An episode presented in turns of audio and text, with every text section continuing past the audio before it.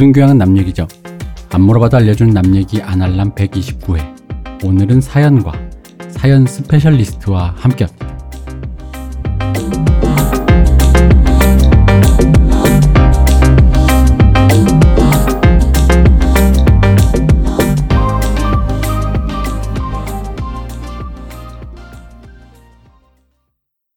자, 안녕하십니까. 저는 이 대표입니다. 여기에 박 박사님 나오셨습니다. 네, 안녕하세요. 박 박사입니다. 여기에 그리고 오늘 오랜만에 한수성님을 모셨습니다. 아, 네, 안녕하세요. 거의 1년 만인 것 같아요. 네, 한수성님의 출연 요청이 쇄도했지만 저분이 공부를 하시는 사람이라 쇄도 했었나요? 네, 했습니다. 이 저희 방송은 특이하게 여성 게스트가 나오면 요청이 쇄도하고요. 어... 남성 게스트가 나오면 뭐 그냥 별, 별 반응 없이 아 그런 게스트가 있었구나.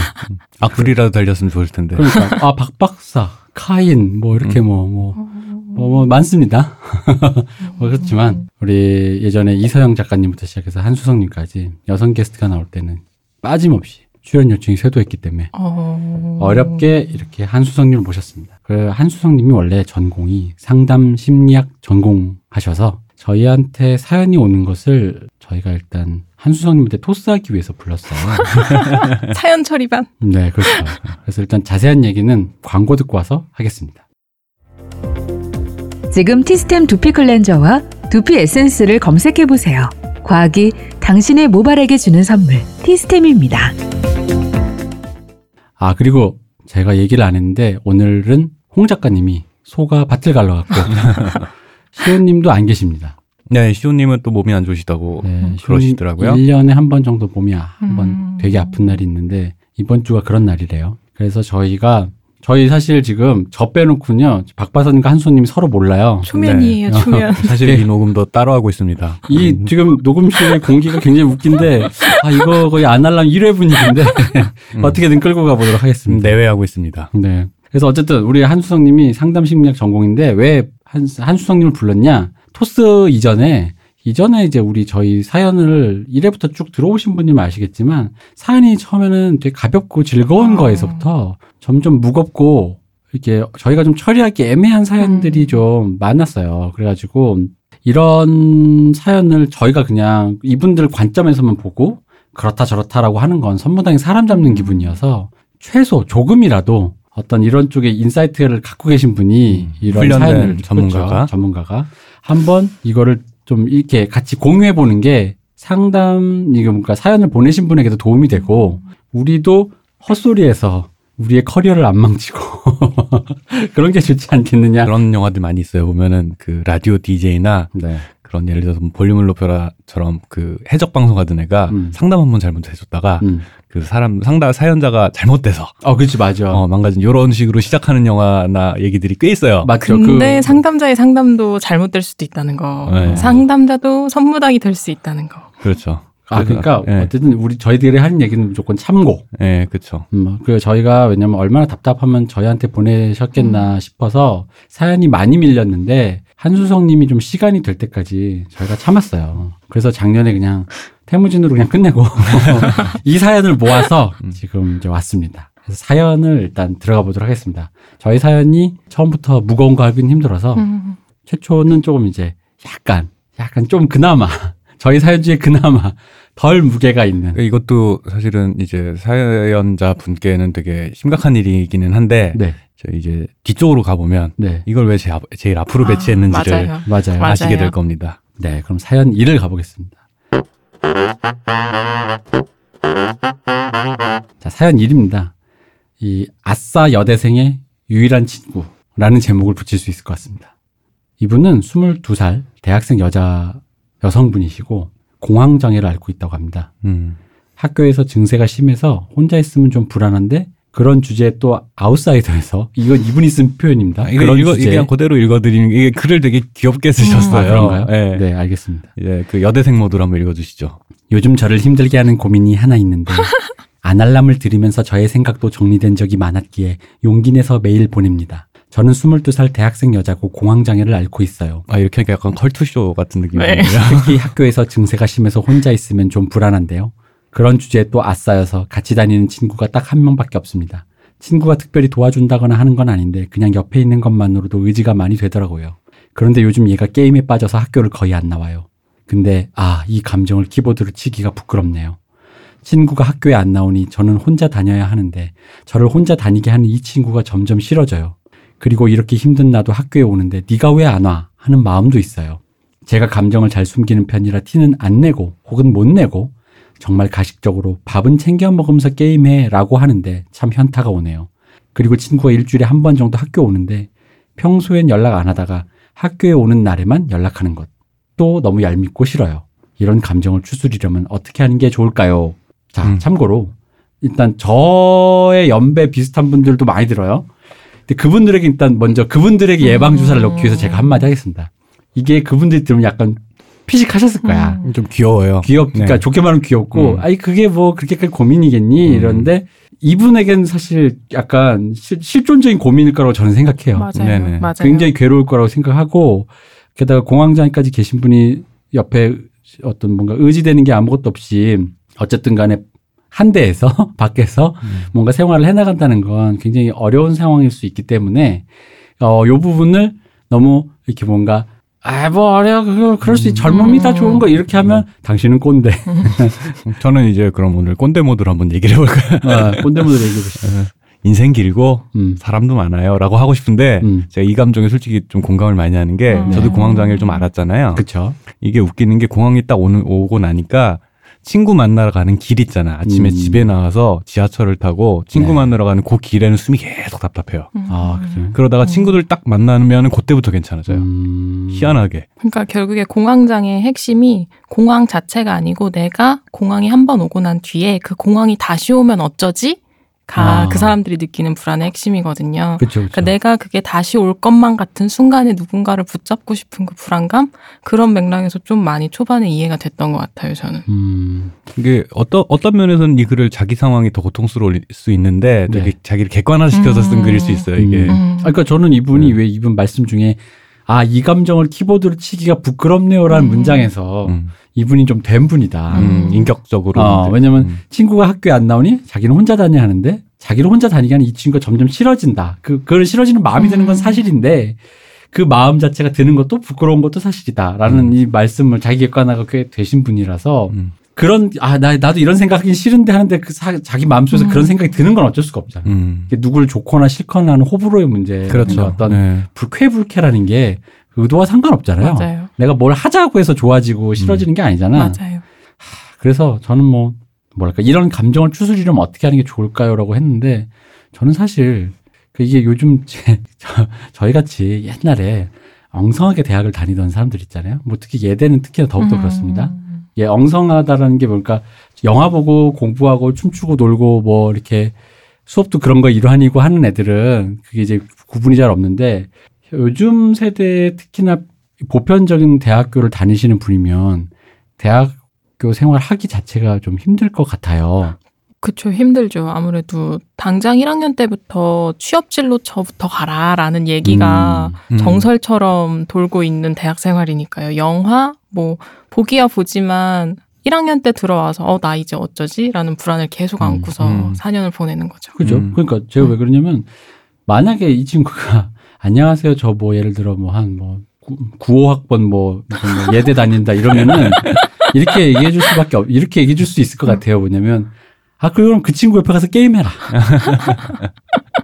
어느 순간, 어, 이제 그 모든 것이 좀 괜찮아지는 음. 순간, 이 친구에 대한 호불호, 미, 미움, 뭐, 음. 싫음, 좋음, 이 친구가 있어도 없어도라는 그 상태에 음. 대한 면역이 생기면 그 집을 그 친구와 함께하는 음. 게임을 그 친구 곁을 떠나도 좋다라고 말씀드리고 싶은데 이거는 그러니까 아까 음. 말씀드렸듯이 그런 류의 사람에게만 한정된 사람에게만 해당되는 케이스인 음. 것 같아서 음. 차마 말은 못해서 저- 제 생각엔 그 방법이 저는 좋다고 생각을 하고 그렇다면 어떻게 해야 될까? 그럼 일단 우리 specialist는 좀 더 좀 이따 주인공으로 등판하시고 우리 공황장애를 앓고 계신 분 좀- 아, 저는 이제 완치는 없겠지만 네. 많이 나아졌어요. 많이 나아졌는데 근데 이제 저 같은 경우에는 그 수많은 이제 공황장애를 이겨내기 위해 수많은 삽질을 했는데 네. 제일 효과적인 건 음. 일단 병원 가서 약을 먹어라. 음. 음. 어, 병원 가라. 병원 다니시는지 모르겠어. 본인이 이제 병명에 대해 인지가 있는 거 보면 아마 음. 병원 한 번은 음. 가신 것 같고 네. 병원 꾸준히 다니시면서 그 주는 약 있으면 빼먹지 말고 꼭 드시고 음. 그리고 그 다음으로 제가 했던 거에 이제 반야심경을 열심히 읽었어요. 아 그래요? 예. 그래가지고 그 근데 이제 반야신경을 열심히 읽었는데 그러면서 어느 날 이제 깨달음이 온 게 아 내가 아픈 상태 그 때문에 나아지려고 하는 마음이 사람을 고통스럽게 하더라고요. 음. 아. 그 내가 지금 상태보다 나아져야 돼. 그 음. 고통스러워하는 내 상태가 다 잘못된 거야. 음. 라는 생각을 버려야 된다는 생각이 어느 순간 음. 딱 도노점처럼 딱 오는 거예요. 그러니까 내가 아픈 상태 자체를 그냥 아픈 그 자체, 아픈 건 아픈 거고 음. 이제 힘든 건 힘든 거니까 왜 보통 힘들다 그러면 안 힘들어지려 그러고 아플라 그러면 안 아플게 하려 그러고 어, 그렇죠.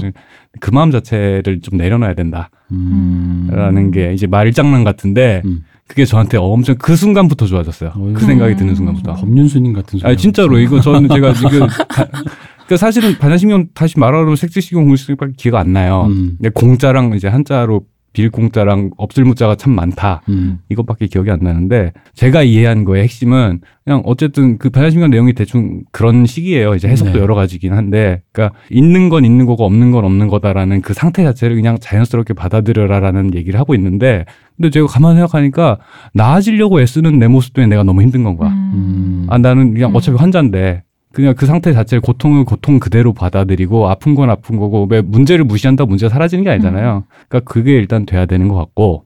이거 그, 오- 그 무슨 환자의 5단계 뭐 그런 지금 느낌인데요. 네 그런 느낌. 분노, 부정, 네, 그렇죠. 수용 어. 네. 있잖아요. 그러고 나서 저는 좋아졌어요. 음. 그 그게 제가 조금 이건 너무 TMI라서 좀 말하기 그런데 네. 화가 나요. 음. 음. 내가 아픈 거에 대해서 음, 화가 맞아요. 나요. 진짜 분노가 맞아요. 올라요. 그래가지고 차를 몰고 나가서 진짜로 뭐 이렇게 좀 심하게 얘기하면은 사고 나도 상관없다는 마음으로 음. 나갔다가 음. 경부고속도로에서 깨달음을 얻은 거야. 무슨 깨달음? 아, 그 깨달음이 경부고속도로 내 차는 더 이상 속도가 나지 않아요. 만남의 광장 지나면서 온 거야. 아. 이렇게. 그래가지고 이제 과속 딱지 한번 떼고 음. 그런 이제 집에 가가지고 아 하고서는 이게 있었고 그래서 이 얘기가 사실은 이제 이런 얘기는 너무 그 뜬구름 잡는 얘기여서 이제 개인적인 깨달음이라서 음. 뜬구름 잡는 얘기 같지만 이제 본인에게 해드릴 수 있는 말은 그 친구나 이제 어떤 꼭 친구 아니어도 자기가 몰입할 어떤 게 있으면 사실은 그, 그 순간은 있거든요. 아마 그런 수단이 있어야 되는데 근데 그게 끝나고 나면은 아무것도 없는 순간에 되게 괴로워요. 음. 그냥 일상을 이렇게 하다 보면 문득문득 이제 음. 약간 한수성님 말씀하신 것처럼 아플까봐 다시 그 상황 음. 생각 이런 생각 때문에 아픈 건데 그냥 그러면은 아 이거 죽는 거 아니니까 사실 공황장애가 핵심이 죽을 것 같은 공- 음. 공포가 밀려온단 말이에요. 음. 자다가 벌떡 벌어 음. 일어나서 죽음의 공포에 숨이 막혀요. 근데 죽는 거 아니고 그냥 아프게 되면 아프게 되는구나라고 받아들이면 그럼 안 와요. 음. 그러니까 그 아픔 아파지는 내 상태에 대한 공포를 버려야 되는데 그렇게 되려고 애를 쓰셔야 사실 또 친구 꼭 그거 아니라도 아마 미운 다른 일이 또 있어요. 음. 같이 반찬 뺏어 먹어도 밉고 음. 뭐 이렇게 같이 다니다가 먼저 집에 휙 가버려도 밉고 미운 건 어차피 무슨 일에도 미운 상황이 있기 때문에 그런 거는 그때 그때 어떤 관계의 양상이 바뀌는 거라고 생각을 하셔서 그 두 개를 연관 지으실 필요는 사실 없는 것 같고 근본적으로는 공황 장애를 포함한 일상을 자기 혼자서 두려움 없이 꾸려나갈 수 있냐 음. 없냐가 핵심인 것 같은데 그거를 수 있게 되려면 자기 상태를 좀 호전시켜야 되는데 전문가 상담 꼭 받으시고 그리고 약간 그런 나아져야 된다라는 강박 나는 왜 이럴까라는 자기 혐오 이런 것들 음. 좀 해서 좀 편해지실 수 있으면 좋겠다. 음. 애를 써야 돼요. 뭐 약간 애써서 나아지는 게 뭐 없고 뭐 사람이 뭐 노력으로 해야 된다 뭐 이런 말 꼰대 같지만 어떤 일은 애쓰지 않으면 해결이 안 음. 돼요. 애써야만 하는 순간들이 있어요. 그럴 때는 되든 안 되든 일단 애는 써야죠. 음. 이 정도가 이제 제가 해드릴 수 있는 말인 것 같아요. 근데 아픈 게 공포가 온다는 건 정말 10분 이해됩니다. 음. 한번 여러 번 아파본 사람 입장에서 그게 그 뭐야 소뚜껑 보고 놀란다고 맞아요. 조금만 뭔가 기미가 있으면 어 이 심기증 뭔가 음. 뭐 온갖 종류의 음. 그런 게 망상들이 막 찾아와요. 그거를 조금 객관화시켜서 코미디로 만든 게 우디 알렌 영화 보면 음, 그쵸. 우디 알렌 영화 그 제목이 뭐지 이게 그 한나와 그의 자매들이었나 보면은 그 심기증 걸린 우디 알렌이 나와서 죽음에 대한 생각 막 하고 있는데 병원에서 진단서 받고 나와 가지고 자기가 암 환자 아니라는 거에 되게 행복감을 느끼는 장면이 있어요. 그러니까 그렇게 거리를 자기 모습을 조금만 거리 두고 음. 보면 이런 것들이 생각하는 건 내가 느끼는 것만큼 물론 개인한테는 작은 일도 존재의 위협이 되는 일이지만 생각하는 것만큼 엄청 큰 일은 아니다. 음. 라는 음. 것들에 대해서 좀 이렇게 인지를 하실 수 있으면 더 나아지는데 도움이 되지 않을까 싶습니다. 예. 저도 심기증 좀 있는데 그거를 제가 MRI를 찍으러 가야겠다 결심하는 순간에 그 돈 지출을 막아준 드라마가 있었어요. 어떤 건가요? 하우스라는 아. 드라마. 하우스님이 되게 냉소적으로 나란 사람에게 마치 말하듯이 얘기하는 거예요. body scan으로 탈탈 털면 엄청 건강한 사람도 음. 그 종양으로 의심되는 거 두세 개는 나오게 돼 있어. 대부분은 negative지 음. 뭐라는 건데 그 말을 듣고 음 갑자기 마음이 편해지는 거야. 아 그렇구나. 네. 그러고서 어쨌든 시간이 그때부터 10여 년이 흘렀잖아요. 음. 지금까지 제가 아무 이상이 없이 사는 걸 보면 그때 그 지출은 음. 어, 과소비일 수 있었다라는 건데 하우스가 말 한마디로 천냥빚을 갚아줬습니다. 네. 저도 심기증이 있긴 한데 저 같은 뭐 상담 심리를 공부한다고 하면 되게 정신적으로 건강할 것 같다는 생각들을 가지는데 똑같아요. 똑같은 사람이고 그냥 조금 더 자기 상태에 대한 객관적인 설명이 가능한 사람일 뿐이라는 거. 근데 저도 심기증이 있어서 저는 근데 그냥 가요. 가야 할 것 같을 아 때. 병원에. 네. 네. 근데 그렇게 확인하고 나면 내가 안심이 되니까 그래 나는 그걸 확인하러 가본다인 거예요. 정말 음. 무서운 건 거기서 정말 나오면 어쩌지? 네, 해서 맞아요. 못 가는 게 전 더 무서운 거라고 생각해요. 음, 응. 음. 저 그래- 그래서 건강검진 못 받고 있어요. 뭐 나올까봐 정말 무서워. 빨리 가서 빨리 봐- 보는 게 음. 하루라도 빨리. 네. 그래서 저는 이제 박 박사님이 뭔가 이분이 애써야 하는 순간이 있다라고 말씀을 해주셨는데, 그래서 좀 더 같이 생각을 해봤으면 좋 겠는 부분이, 그래서 뭘 애써야 되지? 내가 지금 나에게 닥친 상황 앞에서 내가 어떤 부분을 애쓰면서 노력해야 되지라는 포인트인 것 같아요. 근데 사실 제가 사연을 처음 받고 조금 당황했던 건 사연에 있는 정보는 되게 한정적이잖아요. 음, 그죠. 그러니까 이걸 바탕으로 이분이 어떤 상태였겠다를 추론해서 들어가다 보니까 제가 아마 설명하는 것 중에 오독하는 지점도 있을 거예요. 이분의 음. 실제 상태에서. 아 역시 배우신 분다운 접근이네. 그러니까 네. 논리적이야. 여기 나오시 출연하신 분 중에 가장 음. 배운 사람다운 우리, 원인이 우리는 궁예잖아. 어. 전근대란 말이에요. 네, 합리적이지 않다고. 음. 이렇겠거니라는 그러니까 네, 아, 되게 합리적인 전제를. 까는 것 자체가 아. 이미 지금 우리가 교양을 느꼈어요. 아, 아, 그렇습니다. 아이 무슨. 은혜롭네. 셜록 같네. 아, 아 그래서 말할 말 까먹었네. 이래서 아저씨들이 문제야.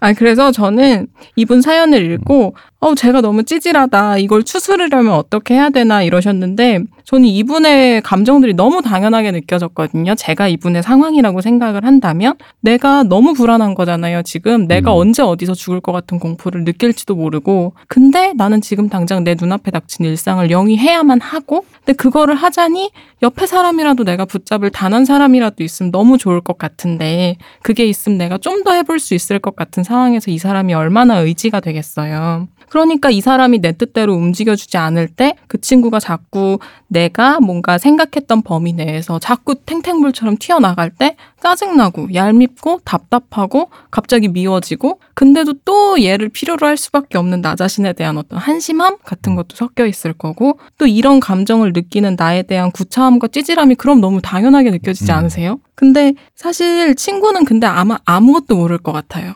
아마 그럴 거예요. 그죠. 아마 되게 음. 전형적으로 무심한 네. 그 음, 게임해야 돼. 네, 이해합니다. 아마 그- 그 연락되는 날도 게임 생각밖에 안 하고 있을까. 맞아. 음. 근데 또 이분은 여기 써놓으셨잖아요. 제가 감정을 잘 숨기는 편이라. 음. 친구는 무심하고 나는 내가 잘못된 것 같다는 생각, 내가 찌질하다는 생각에 아무 말도 하지 않아요. 그럼 그냥 평행선으로만 쭉 흘러가는 거예요. 아무것도 바뀌는 것 없이.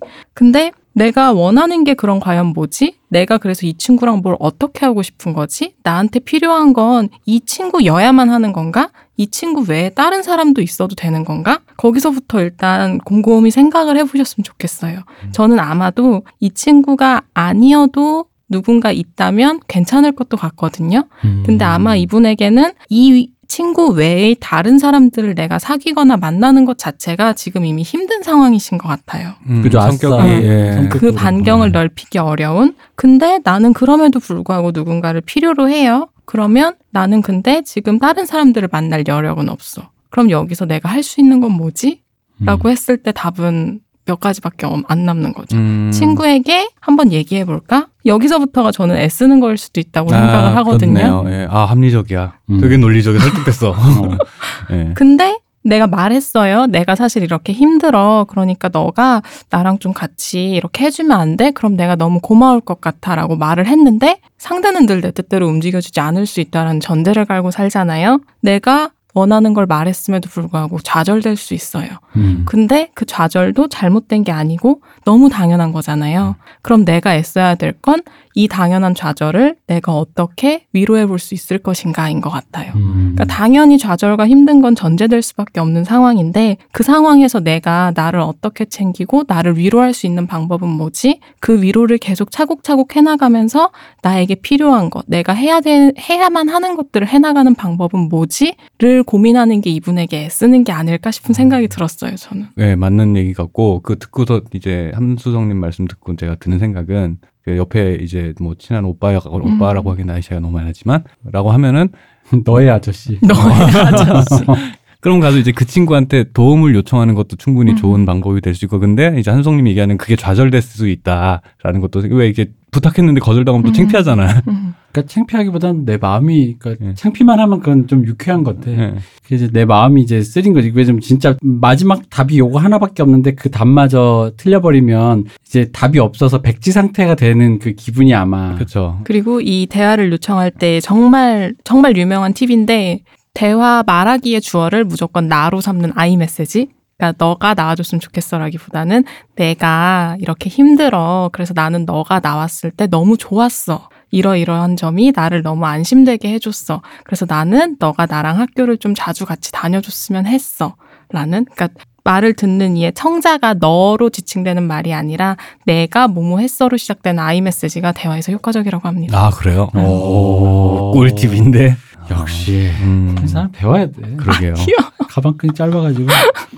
그러니까 이거는 이 상황뿐만 아니라 남자친구와 싸울 때에도 음. 너가 이래서 이랬잖아 보다는 너가 그래서 그런 것 때문에 내가 어땠어 라고 말하면 화가 아니라 미안하게 만들 수 있는 거죠 상대를 음. 저 이거 상관에게 쓰는 건 어떤가요? 내 제가 과장님 상무님이 그런 말씀하시면 제가 너무 기분이 나빴어. 장군님께서 작전을 명령하신 바람에 제가 너무 힘들었어요. 겁먹었어. 장군님이 진격을 외쳐서 제가 겁먹었어. 너 집에 가 이러실 것 같은데 아 이게 또 상황 봐서 해야 되는 거군요. 그렇죠. 아 그렇습니다. 일단은 힘내시고요. 힘내라는 말이 뻔하지만 음. 힘을 내셔야 합니다. 왜냐하면 나가야지 무슨 일이 생깁니다. 음. 그 대학 다닐 때 네. 제가 좋아하시는 교수님이 그랬어. 그 사람 인생이 뭘로 바뀌는 거냐고. 네. 의지로 바뀌는 거냐고. 아니래. 음. 습관으로 바뀐다고. 음. 너 당장 네 의지로 다음날 아침에 내일 아침 일찍 일어나서 학교 나올 수 있어. 이랬는데 아무도 못 한단 말이야, 이렇게. 음. 근데 그 말이 맞다고 생각했는데 시간이 지나 생각해 보니까 아니 그러면 어쨌든 의지로 바꾸지 못한다고 하는 거는 못 바꾼다는 소리잖아. 음. 어떤 건 의지로 바꿔야 돼요. 어떤 것들은 제가 볼 때는 어떤 일들은 의지로 안 되든 되든 의지로 해내야 될 수밖에 없는 일들이 있으니까 용기를 내시라. 아 이렇게 말씀드리겠습니다. 금연 10년 차인 제가 말씀드리겠습니다. 의지로 하는 겁니다. 음. 다음 사연 가겠습니다. 자, 사연 2부터 조금씩 이제 난이도가 생겼어요. 제목, 오빠와 투명 인간으로 지낸 여성분, 부모님은 왜 우리를 방치했는가? 제가 14살, 중1 때 시작된 이야기입니다. 저에겐 3살 차 오빠가 있는데 어느 남매가 그- 그닥 사이가 안 좋았습니다. 과자 뺏어 먹고 욕하고 싸우지만 부모님한테 거짓말할 땐 잠깐 사이가 좋아지는 그런 관계예요. 어느 날 오빠한테 mp3 기능이 있는 전자사전을 빌렸는데 샤워하면서 노래를 듣다가 망가뜨렸습니다. 너무 미안했지만 원래 사과하는 사이가 아니라 민망하고 머쓱해서 그냥 넘어갔어요. 오빠는 며칠 동안 저를 투명인간 취급했지만 전자사전을 AS 받아 고치고 제가 먼저 말을 거니 다시 예전처럼 지냈습니다. 근데 얼마 지나지 않아 제가 또 전자사전을 빌려서 망가뜨렸습니다. 오빠는 다시 저를 투명인간 취급을 하기 시작했고 오빠에게 두 번째 투명인간 취급을 받으니 뭔가 자존심이 상해 저도 끝까지 사과를 안 했어요. 내가 잘못했으면서 오빠한텐 내가 전자사전만도 못한 건가 서운했고요. 몇 개월을 투명인간처럼 살고 이건 아니다 싶어 오빠 생일에 엄마를 통해 피규어를 선물해. 엄- 엄마를 통해 선물했대요. 화해의 제스처를 취했지만 오빠는 아무 반응도 없었어요. 저도 자존심이 크게 상했고요. 그렇게 같은 집에 살면서 서로 투명인간 취급을 하며 2년을 살았습니다. 뭔가 좀 이상했습니다. 왜 부모님 우리가 2년 동안 투명인간 생활을 하는데 아무 반응이 없는 걸까? 정말 이상했습니다. 정말 부모님은 우리가 투명인간 생활을 하기 전과 후가 똑같았습니다. 왜 너희 서로 말을 안 하니라는 말 한마디 없었습니다. 심지어 엄마는 알아서 우리 밥을 따로 차려줬어요. 같은 시간에 밥을 먹으면 알아서 오빠 방에 밥상을 배달했어요. 그 광경을 보면 입맛이 뚝 떨어져서 웬만하면 같은 밥대를 피했고요. 내가 주방이 없을 때만 식탁에서 밥을 먹는 오빠를 보면서 참 기분이 구렸어요. 그래서 제가 16살 중3 때 가족 모두 앞에서 울면서 얘기했어요. 왜 엄마 아빠는 아무것도 안 하냐고. 오빠는 콧방귀를 뀌었고 엄마는 아무 말도 없었으며 아빠는 앞으로 서로 말 안 하면 혼낸다며 갑자기 본인이 크게 화를 내며 나가버렸고 아빠는 그렇게 화를 냈으면서 그 후에 우리가 안 바뀌어도 아무것도 안 했어요. 이 시기가 저에겐 큰 상처입니다. 이제 제가 할 수 있는 방법은 없었습니다. 그래서 한 집에서 계속 그렇게 살았습니다. 이젠 저도 투명인간 생활하는 게 편했어요. 거슬렸던 건 꼭 부모님이 집에 없을 때 내가 내 방이 아닌 거실에 있다거나 오빠 눈에 띄면 의도적으로 방문을 쾅 닫고 들어간다는 거였어요. 처음엔 내 착각인가 했지만 7년간 꼭 내가 혼자 있을 때만 그랬어요.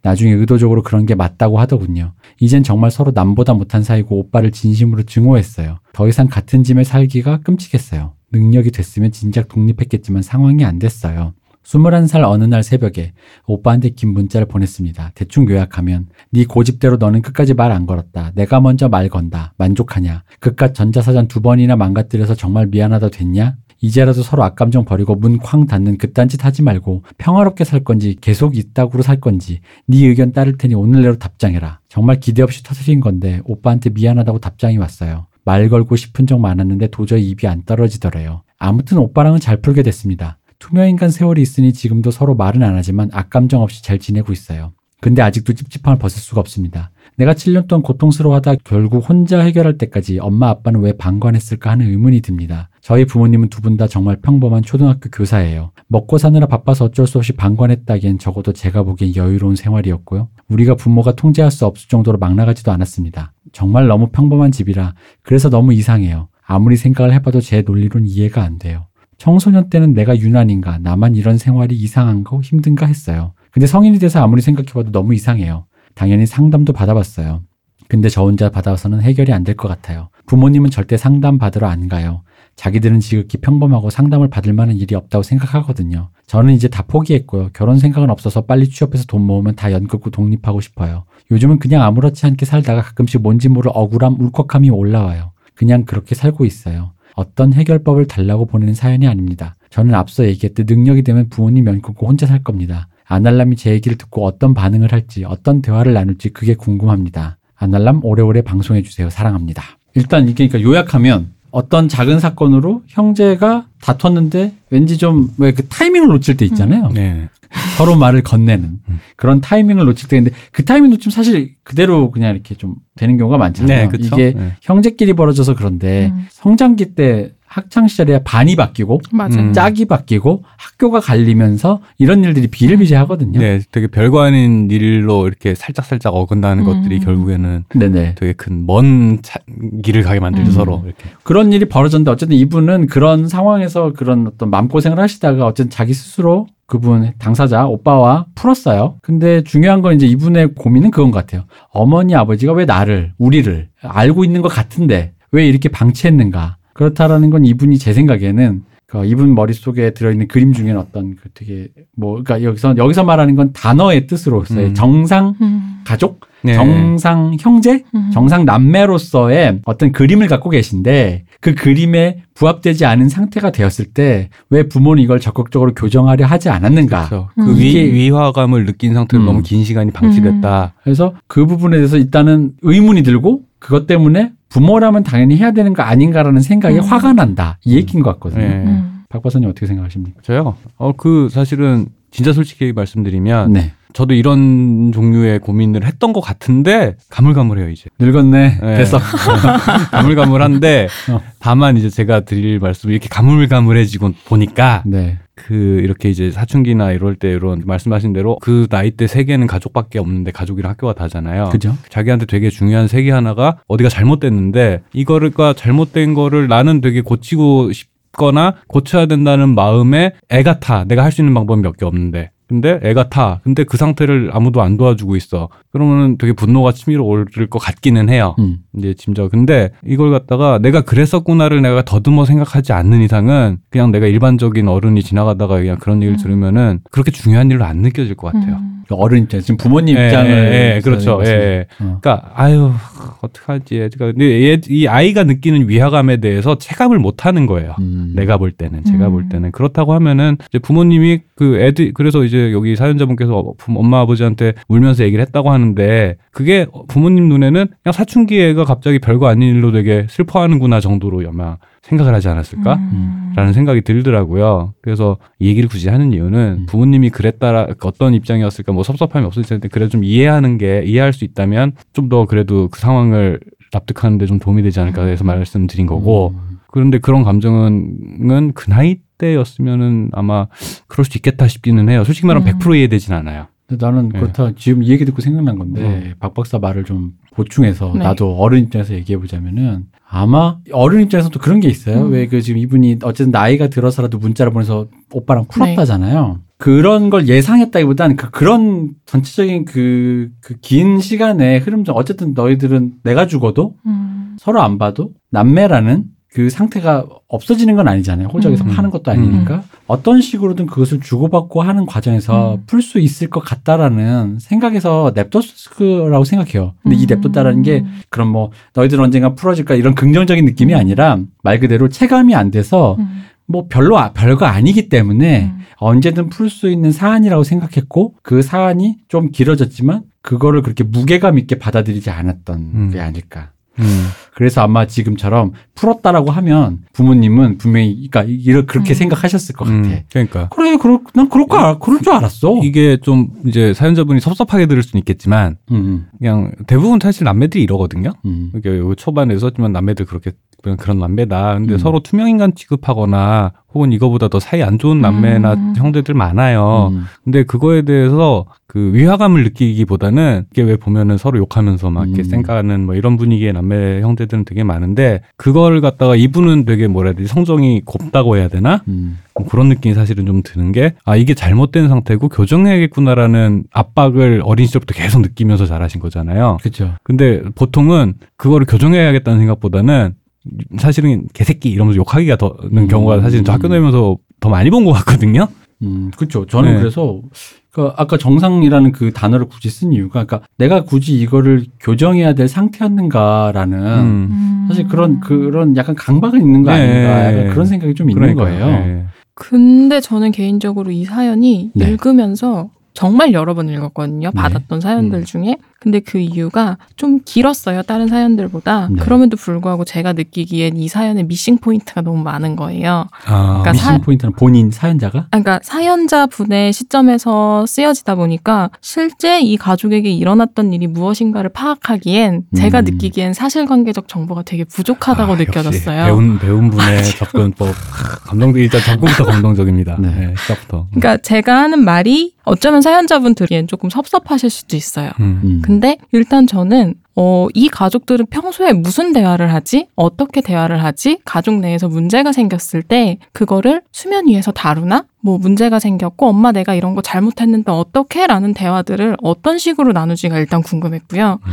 그리고 두 번째는 어, 오빠랑 오빠의 전자사전을 먼저 빌려서 한 번 망가져서 관계가 틀어졌음에도 불구하고 그걸 또 빌려서 또 부주의하게 했었던 이때 그 사연자분의 어린 그 행동 그리고 또 사연자분 또한 부모님이 나와 오빠의 문제를 수면 위로 다뤄주지 않음에 화를 내셨으면서도 불구하고 나 또한 오빠에게 사과를 했던 최초의 방식이 굉장히 우회로의 접근이었다는 음, 음. 점 같은 것들 그러니까 또 그런 것들에 대해서 본인이 어떻게 생각하고 계신지 등 제가 이걸 통, 총체적으로 이해하기엔 정보가 좀 부족한 거예요 이런 음, 부분 부분들이 음. 모여서 그래서 되게 좀 어려웠어요 저한테는 사연을 읽어 나가, 읽어 나가면서 이분이 느꼈던 고통이나 화에 공감하는 게 음. 그러니까 뭐가 그렇게 그렇게까지 아직도 증오할 만한 일인가? 라는 물음이 저한테 처음 네, 떠오른 거예요. 박 박사님도 그러셨잖아요. 그 사연이 음. 예술 영화 같아요. 예. 음. 그러니까 그 말을 하니까 바로 알겠어요. 뭔가- 예, 예. 응, 그, 그니까 어떤 기승전결이 명확하게 아닌데, 응. 어느 포인트에서 뭐가 살짝 어긋나면서. 그 관습적이지 않은 이야기가. 되잖아요. 그렇죠. 그런 느낌을 받았어요. 음. 되게 섬세하신 분인 응, 거예요. 응. 되게 엄청 섬세하신 분인 거고, 되게 예민하신 분인 거는 맞아요. 그래서 대부분의 사람들이 무심하게 넘어가는 포인트가 본인에게 너무 고통스러운 거고, 그리고 이제 글 보면서 느꼈는데 글이 되게 정돈이 잘 돼 있어요. 음.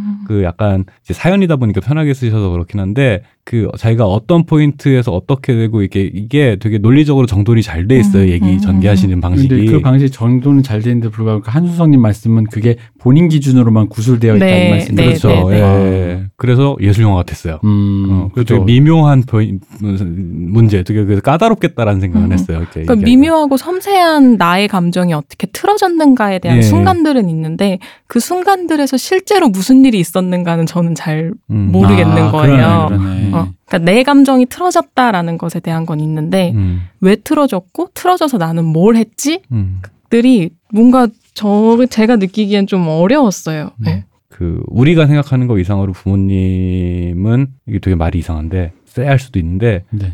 하시 해주 우리에게 부모님이 해줄 수 있는 게 생각보다 별로 없다. 그리고 우리에 대해 아시는 것도 생각만큼 많지 않다. 라는 거에 대해서 좀 받아들이셔도 될 것 같아요. 정보량도 부모님 음. 입장에서는 정보량이 생각보다 되게 적어요, 우리에 대해서. 음. 그러니까 그- 그런 종류의 소통은 적극적으로 어필하지 않는 이상은 사실 쉽지 않고 음. 적극적으로 어필한다고 해도 그 상황을 그 사람 그 아- 자식 입장에서 이해해야 하는 건 되게 힘든 일이다. 음. 라는 생각이 일단은 들고 그래서 그 상처받은 포인트라는 거는 알긴 알겠는데 음. 너무 의미 부여하지 않으시는 거. 아니, 그뭐 시간이 지나면은 저절로 그렇게 되지 않을까 싶어요. 저는. 그거는 그러니까 그렇게 말씀할 수, 드릴 수 있을 것 같아. 음. 그러니까 이게 이분이 느끼는 게, 그러니까 우리도 뭐 이분과 같은 건 아니지만 어떤 음. 되게 미묘한 부분에서의 어떤 뭔가 빈정이 상하거나 상처를 받거나 이상하다라는 느낌이 음. 위화감을 느끼는 순간이 있는데 왜 이, 이게 뭐 역도 음. 참이라고 왜또 그게 또 어느 순간 되게 아무것도 음. 아닌 게 되는 순간이 네, 있잖아요. 맞아요, 맞아요. 네. 근데 어른들이 되는 과정이 되게 웃긴 게 뭐냐면 바로 그것이 아무것도 아닌 순간을 한 수천 번 겪다 보면 어른 되잖아요. 그렇죠. 그러니까 어제까지 분명히 엄청나게 중요했는데 음. 아침에 일어났더니 아무 일도 아닌 게 되는 음. 순간이 분명히 있어요. 근데 이제 오해할까봐 말씀드리는데 네. 여기서 제가 말씀 어른이라는 게 뭐 꼰대처럼 어른 돼 이렇게 네. 얘기하는 그런 의미의 어른이 아니라 나이 들어서 무뎌진 어떤 종류의 생명체를 얘기하는 겁니다. 네. 그러니까 그런 종류의 생명체가 얘기하는 게 흔히 말하는 제가 예전에 제일 약간 감동적이야 감동적이고 약간 네. 그러니까 신선했던 기분이 뭐였냐면 엎드려서 고개를 이렇게 들고 뭔가를 하는 일이 잘 없잖아요. 요즘 네. 특히나 우리 좌식 생활 잘 안 하잖아요. 그렇죠, 그렇죠. 맞아요. 책상에 그러다 보니까 내가 최근에 허리가 아파서 엎드려 가지고 뭐 글을 공책 같은 데다 네. 글을 적기 시작했어요. 이 감각이 너무 너무 오랜만에 해본 거야. 그렇지. 그 음. 나이 들고 저기 저기 몸이 유연함을 잃으면 안 하는 자세죠. 이 눈높이에서 본 게 너무 오랜만에. 음. 그러니까 바닥의 색깔 이거 어렸을 때 이게 하나하나 관찰했잖아요. 네. 어 우리 집은 왜 이렇게 저렇게 천장 무늬가 저래 막 이런 거. 음. 이제 그런 거 신경 안 쓰잖아. 네. 그런데 이제 그게 무슨 얘기냐면 어렸을 때 그게 되게 중요했거든요. 음. 음. 나한테는 정말. 근데 나이가 들면 이제 그게 신경 안 쓰잖아. 네. 근데 그래서 뭐 어른 돼서 그게 좋다 이 얘기가 아니라 그런 순간이 올 수도 있으니 나는 음. 약간은 판단을 좀 멈춰보라는 거지. 그러니까 음. 부모님과 연을 끊는 건 좋겠는데 이분이 지금 부모님과 연을 끊기 전에 이미 판단하셨잖아. 음, 음, 음. 부모는 나를 방치했어. 네. 나를 뭔가 양육의 의무에서 음. 나한테 해줘야 될 의무의 일정 부분을 포기한 사람이야. 음. 네. 그러니 당신들은과 나는 더 이상 뭔가 연을 네. 갖고 싶지 음. 않아. 그렇죠. 내가 원하는 사람이 아니야라는 의미인데 음. 그러니까 그런 판단을 조금만 유보해 보라는 거죠. 네. 그게 음. 아닐 수도 있다라는 거지. 그리고 심지어는 부모님의 입장처럼 그런 연배가 되었을 때 음. 그것이 이런 것도 있어요. 진짜 마, 말을 꺼내면 꺼낼수록 미궁으로 가면서 음. 아무 말도 못하게 되는 어른의 마음도 있어요. 음, 맞아요. 흔히 말하는 좋은 말 한답시고 성희롱하는 계자씨들의 한 반 절반 정도는 그렇죠. 자기 깐에는 좋은 말 한다고 음. 했다가 자기 간에는 이 여성이 자기를 좋고 음. 더 나아가선 존경하는 남성 혹은 그나마 나쁘지 않은 사람으로 봐주라고 ice breaking을 시도했는데 음. 이 ice breaking이 이 사람이 살아온 연대기에선 그게 고작 음. 그딴 거밖에 배운 게 없다 음. 보니 이제 그렇게 시도되는 거다 보니까 어떤 이 부모님의 상태가 저도 이제 정보가 없으니까 어떤 식으로 시- 시도를 하는지 모르겠지만 그렇다면 전 조금은 판단을 조금 멈춰보는 게 연을 끊고 사시는 건 상관없습니다. 음. 그건 그건 행동이니까. 근데 내가 이후의 삶을 살아감에 있어서 그 사람을 어떻게 판단하고 있는가를 어디에 이제 카테고리에 마음에 어디에 넣어놓을까. 언제든 연락할 수 있는 사람? 음. 절대 연락 안 할 사람? 너 차단? 만 이런 식으로 넣어놓는다고 음. 한다면 거기서 한 템포 정도는 폴더 바깥에 좀 빼놓은 음. 게 어떻겠는가. 음. 난좀 그런 생각이 있는 거죠. 그러니까 뭐 연을 끊는다고 하셨는데 뭐 연을 끊고 안 끊고를 떠나서 정신적으로나 경제적으로나 독립을 하시고 나면 그 그때 되면 사실은 약간 부모님에 대한 이런저런 감정들이 아 다 좀 약간 희석이 되실 거예요 아마 높은 확률로. 음. 어, 저는 그렇더라고요. 그러니까 이게 어떤 자기 삶을 구성하는 많은 요소 중에 이제 부모님의 역할이 크다고 본인이 생각을 하다 보니까 부모님이 왜 이렇게 하지 않았을까라는 거가 되게 지금 크게 다가오실 음. 텐데 자기 힘으로 자기 삶을 일구면 꼭 경제적인 독립 아니더라도 어떤 뭐 자신한테 중요한 결정이라든가 뭐 무언가를 판단하고 결정하는 거를 스스로 이제 독립적인 자아가 돼서 뭔가를 하고 다 하고 나면 그러고 나면은 좀 뭔가 그 삶의 여러 국면들에 대해서 이런저런 선택을 해야 되는 것에 대한 어려움을 자기가 느끼고 나면 음. 그러면 이제 부모님 마음을 이해한다라고 이제 되게 옛날 어른처럼 얘기할 수 있겠지만 아 그냥 저분들이나 나나 별 차이 없는 그 인식의 폭이라든가 뭐 이런 하여튼 처리 용량이 컴퓨터식으로 하면 음. 처, 데이터 처, 데이터 처리량이 별 차이가 없구나 이렇게 생각하고 나면은 그런 종류의 뭐 미움이나 이런 것도 좀 약간 좀 약간 희석이 될 것 같다라는 생각은 들어요. 근데 저는 거기까지 가려면 이분이 만나야 하는 사람이 있는 것 같아요. 일단 첫 번째는 음. 어 그거는 정말 이 모든 프로세스가 아무렇지도 않게 된 상태가 됐을 때인데 제가 볼 때 이분은 아직 그게 아무렇지 않으시진 않은 네, 것 것 같아요. 같아요. 예. 근데 어린 시절의 일이잖아요. 네. 근데 아직 이게 아무렇지도 않다는 건 내가 아직 그 어린아이의 상태에서 서운하고 억울했고 분했던 그 어린애가 아직 내 안에 너무 크게 남아 있는 것 음. 같아요. 아, 근데- 예리해. 예. 근데 그게 그게 아마 이분이 말씀하신 고통이었던 것 같아요. 음. 어린 아이 때 내가 억울하고 화나고 서운하고 분했던 일. 근데 그게 왜 그렇게까지 나한테 현재를 그렇게 갉아먹는 고통이기까지 한가? 그거를 공감해 보려고 했을 때 저는 내가 힘들 때 부모가 나한테 뭘 해주길 기대하지? 라는 생각을 해보게 만들더라고요. 내가 힘들어서 뭔가 일이 잘못되어 갈 때, 당황했을 때, 누군가 대신 해결해 주길 원하잖아요. 특히 음. 부모가. 그렇죠. 그리고 그 사람이 나한테 괜찮아, 괜찮아 라고 진정시켜 주길 바라잖아요. 음. 그럴 수도 있지 뭐. 음. 근데 이 진정이 때로는 일반 뭐 정상 가정이라고 표현하기는 좀 이상한데 일반적으로는 너네 그 전자사전 내가 다 갖다 버릴 거야 빨리 화해해 이런 식으로라도 이뤄진단 말이에요. 음. 그렇죠. 한국에선 그렇죠. 네. 예. 근데 보면 이분에게는 그런 어떤 거친 형태의 진정 기회조차 없었던 것 같아요 어린 시절에. 음. 그러니까 부모님이 그냥 뭐 이 대표님이 말씀하셨듯이 부모님들 입장에서는 그게 정보의 부족이었든 뭐였든 저러다 풀리겠지 하는 마음이겠지였든 그냥 내버려 두셨던 것들이 이분에게는 별로 부모님이 나의 고통을 해결해 줄 생각이 없구나, 관심이 없구나로까지도 발전했을 수도 있지 않았을까라는 생각도 음. 들었어요. 그게 너무 서운했구나. 그게 그렇게 서운했기 때문에 아직도 고통이 되지 않았을까 하는 생각이 일단 저는 1차적으로 들었고, 그리고 또 한편으로 만나야 될 사람이 어린 시절의 나라고 설명을 해드렸는데, 그 어린 시절의 내가 이렇게 다시 다시 이렇게 단계 단계 단계별로 들어가 보셔야 될 것 같아요. 그게 왜 그렇게까지 나한테 서운하고 분하고 음. 억울했는지.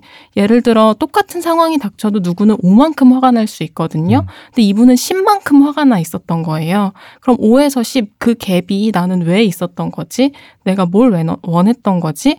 그 어린애는 다른 애들과 다르게 어떤 사람이었길래 그걸 원했나라고 단계로 들어가 보셔야 될 것 같고 어, 그, 그거 좀 설명 더 해주세요. 그, 그, 아. 과거의 나를 마주해라. 네, 예. 네, 네. 내가- 그, 어, 그러니까 나는 그래, 그러니까 왜냐면 말씀드리면은 그러니까 제가 그게 화났다고요 밖에는 말을 못 하겠어요. 아 화가 나셨던 거군요 그때 그- 어. 하는 식으로 음. 그때 무엇이 그렇게 당신을 화나게 했나요? 음. 하면 뭐 엄마가 나한텐 관심을 가져주지 않았어요. 뭐뭐뭐뭐 했어요라고 말씀을 하실 거잖아요. 그죠?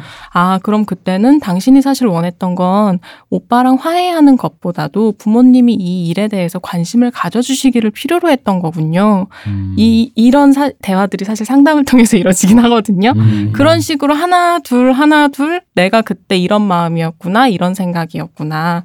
그리고 그 관심에 대한 게 지금까지도 어쩌면 나를 뭔가 영향을 주고 있구나 음. 하는 그런 것들을 확인해 나가는 거죠, 계속. 음. 음. 근데 이게 저도 상담을 말로 설명하려니까 이게 좀 그러니까 저분이 이제 그 사연에는 보면 상담을 받았다고 돼 있기는 해요. 네. 근데 근데 저 혼자서 받아서는 해결이 안 될 것 같다는 말씀을 하셨는데 이 포인트에서 저는 한 가지 더 얘기를 하면 어 사실 이 이론이 저도 되게 어려운 이론이라 정확히 설명을 드린다고 확신을 할 수는 없는데 대상관계 이론에서 얘기하기로는 네. 어 어, 이런 나왔습니다. 띠어, 띠어리. 예. 띠어리. 예. 너무 어려운 띠어리라 저도 부분만 이해하고 있지만 이거의 그건 그거예요. 부모님은 실제 존재하는 세계의 외부 대상으로 있어요. 근데 동시에 우리는 그 실제 대상을 내부로 가져와요. 우리 안에 부모님은 또 달라요. 아, 그러니까 음. 실제 부모님의 총체는 너무 많은 좋은 것들과 나쁜 것들이 함께 모여서 이룬단 말이에요. 네, 그죠. 근데 우리는 부모님을 그 중에 몇 가지들을 기억해요. 몇 가지들을 음. 끌어와서 내 안에 다시 담는 거죠. 음. 근데 그게 내 안에 담긴 그 부모는 실제 부모가 아닐 수도 있고 맞을 수도 있고 그 어딘가에 있을 거예요. 그렇죠. 음, 아, 무슨 말인지 알것 네, 같아요. 네, 이, 이해가 되실까요? 예, 예. 그, 그 위상의 차이를 줄이거나 네. 그런 종류의 오해, 미, 오해를 없앨 수는 없겠지만 그 차이를 줄이는 것 자체가 그쵸. 도움이 많이 될. 거다라는 그게 말씀이신 일종의 거잖아요. 통합이기도 하고 음. 또 동시에 내가 화해를 맺어야 할 대상이 음. 아마 실제 세계의 부모님은 절대 상담 안 받으실 거예요. 네. 음. 절대 상담 안 받으실 거고 변하시지도 않을 거예요. 음. 그거는 내가 아프지만 받아들여야 될 현실인 것 같아요. 근데 그럼 내가 화해할 수 있는 대상은 누구지? 했을 때 한 사람이 더 남잖아요. 내 마음속에 있었던 그 사람들. 그러니까 아까 이 대표님이 부모님의 입장을 이해해 보는 거라는 말로 치환돼서 설명이 되긴 했지만 내 마음속에 있는 부모님, 엄마, 아빠, 나를 상처 줬던 그 사람들과 다시 만나보는 거. 아, 나 뭐죠? 눈물 날라 그래. 되게 예술 영화. 근데 이게? 어. 설명이 제대로 됐을지가 아니, 아니, 제가 염려가 사- 돼요. 사연과 네. 솔루션이 너무 네. 예술 영화 적이었어요. 네, 그러니까요. 약간 네. 나 지금 흑백 영화 하나 본 거. 네, 약간 저 베르이만 영화 본 것 같은 기분이 아, 좀 맞아. 맞아, 맞아. 네. 이게 지금 말씀하신 느낌 어느 정도냐면 베르만의 여기 후기자 가을 소나타. 네, 맞아요. 그 딸 딸, 이게 딸이랑 어- 어릴 엄마랑- 때볼 어. 때는 이 베르인만 그 가을 소나타가 왜 저렇게 화를 내는지 이해가 안 아. 됐거든요. 그지, 그지. 어렸을 때 네. 진짜 이해가 안 됐어요. 그- 근데 가을 소나타 최근에 어디서 아 이거 가을 소나타 최근에 어딘가에서 했었어. 네, 케이블에서. 네, 맞아요. 그걸 중간에 봤어요. 근데 이게 어릴 때는 정말 지루했거든요. 음. 방에서. 아 일단 왜 싸우는지를 모르니까 리브 울만이라는 배우랑 그 잉그리드 네. 버그만 아시죠? 그 옛날에 네, 네. 잉그리드 버그만이 엄마예요. 근데 둘이 막 피아노 치고 이러면서 막 이렇게 막 날선 대화를 하는데 왜 화를 내는지도 모르겠고 음. 화낸다고 뭐 이렇게 얘기를 하는데 저게 그렇게 저렇게 울면서 막 저럴 일인가 싶은 음. 느낌이었단 말이에요. 음. 근데 나이를 먹으니까 아 어, 그러니까.